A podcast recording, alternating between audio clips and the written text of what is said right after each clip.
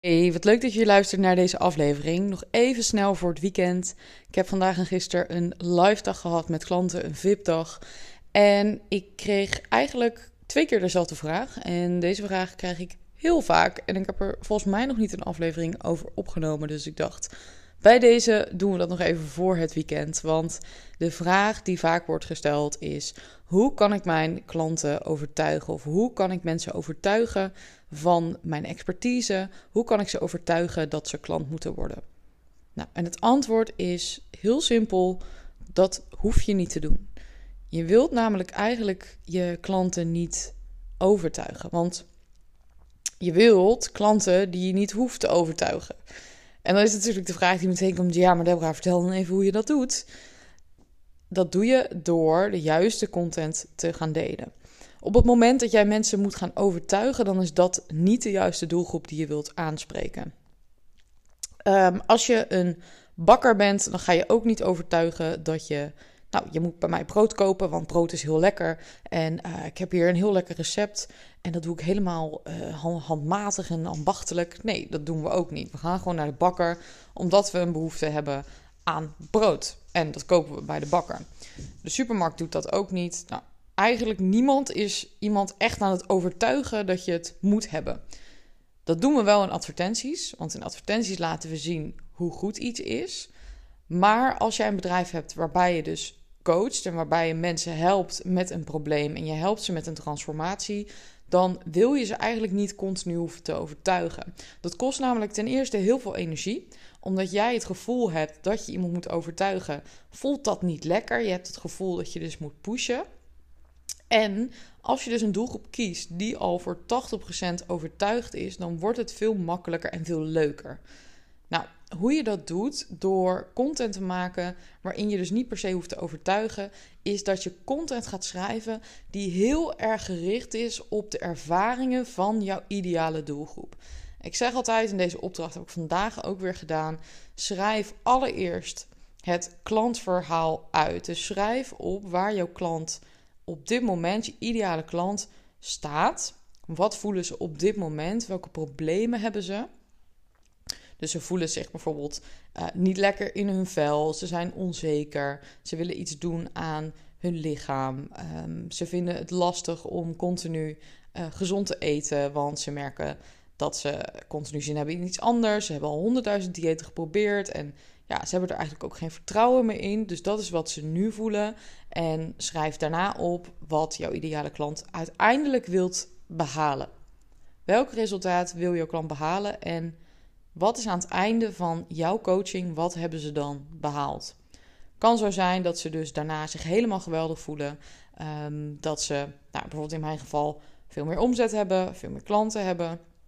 Ze hebben meer vrijheid in hun onderneming. Ze hebben minder stress van het content maken. En ze merken dat het stuk sales veel makkelijker gaat. Nou, als je dat hebt opgeschreven, dan kan je daaruit kan je een post gaan schrijven.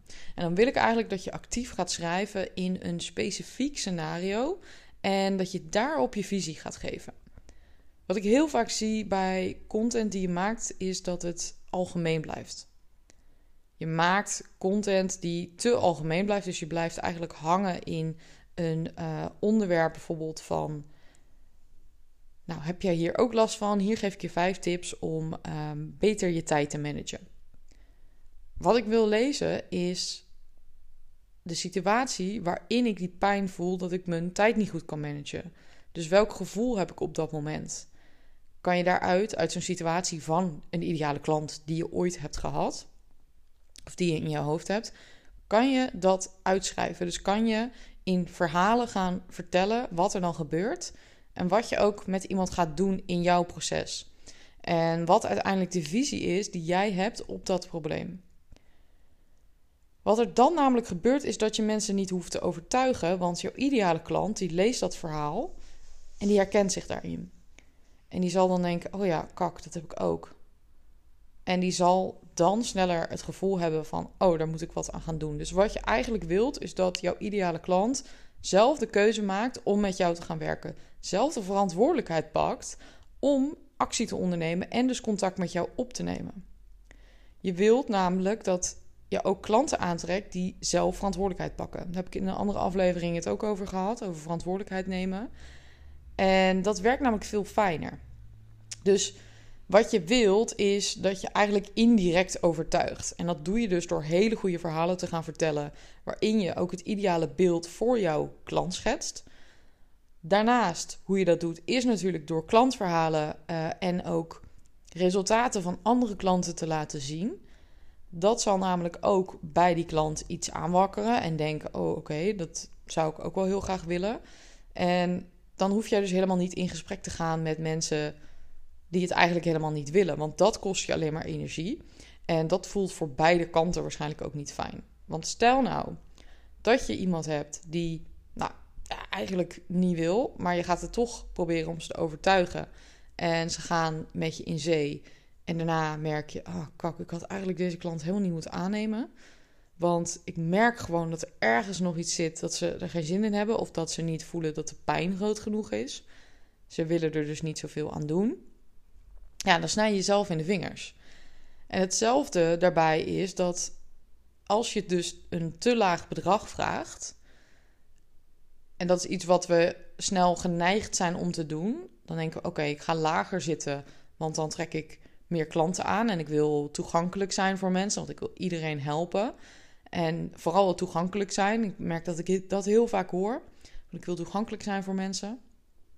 Wat je daarmee creëert is dat je voor mensen ook heel makkelijk een uitweg geeft. Ik had eergisteren nog een uh, sales call met iemand. En toen zei ze tegen mij: Ja, ik vind het wel heel spannend. Maar ik ga het wel doen. Ik vind het heel spannend. En ik merk ook dat ik het spannend vind omdat ik nu uit de passieve houding moet komen. En jij gaat me nu aanzetten om echt een verandering te maken. En ja, dat vind ik best wel spannend. En dat is wat er gebeurt als jij een prijs vraagt die matcht bij het resultaat wat je gaat behalen, maar ook matcht bij het soort klant wat jij wilt en ook matcht bij jou. Als jij namelijk een bepaald bedrag vraagt, zal er een veel grotere motivatie zijn bij jouw klant om er alles uit te halen.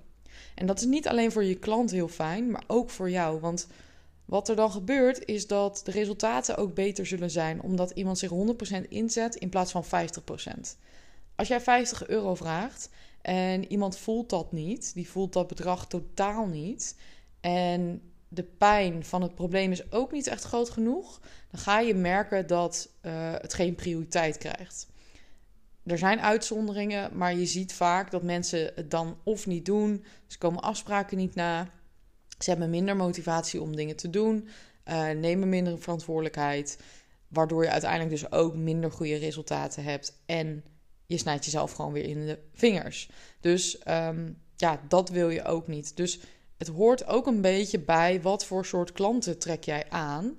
En als jij op een bepaalde manier neerzet en heel erg sterk achter jouw visie gaat staan, dan hoef je dus mensen niet te overtuigen. Ik hoef mensen nooit te overtuigen van wat ik kan. Ik zeg ook heel eerlijk altijd van... hé, hey, als ik denk je, dat ik je niet kan helpen, dan zeg ik dat. Dan zeg ik dat altijd eerlijk, want daar hebben we beide niets aan. Dus eerlijk daarin zijn en um, open helpt ook dat je een ander soort klant aantrekt. En dat overtuigen, ja, dat hoeft helemaal niet. Je hoeft mensen niet te overtuigen. Als jij gewoon laat zien: hey, dit is wat ik kan, dit hebben andere mensen bij mij gedaan, uh, dit is hoe ik over dingen denk. En vooral laat zien dat jij ze begrijpt en dat jij heel goed snapt wat het probleem bij jouw klant is, dan zal je klant automatisch voor jou kiezen. Omdat ze zien dat jij ze begrijpt. En dat is het allerbelangrijkste. Dus ik zou zeggen, ga dat oefenen in je content. Ga dus veel specifieker bepaalde scenario's uitschrijven en daar je visie op loslaten in plaats van dat je het te algemeen houdt. Want dat is een valkuil die er heel snel uh, gebeurt als je content maakt, dat je het te algemeen houdt. Dus ga eens aan de slag met een specifiek, een specifiek scenario wat een ideale klant voor jou heeft meegemaakt en schrijf dat uit in de kern van oké, wat was nou het belangrijkste punt wat er misging en wat hebben we gedaan om het op te lossen of wat is mijn visie daarop. Ik ben heel benieuwd um, ja, hoe jij dat doet en of je dat lastig vindt ook. laat het me vooral even weten in een DM op Instagram. En ik wens je een heel fijn weekend.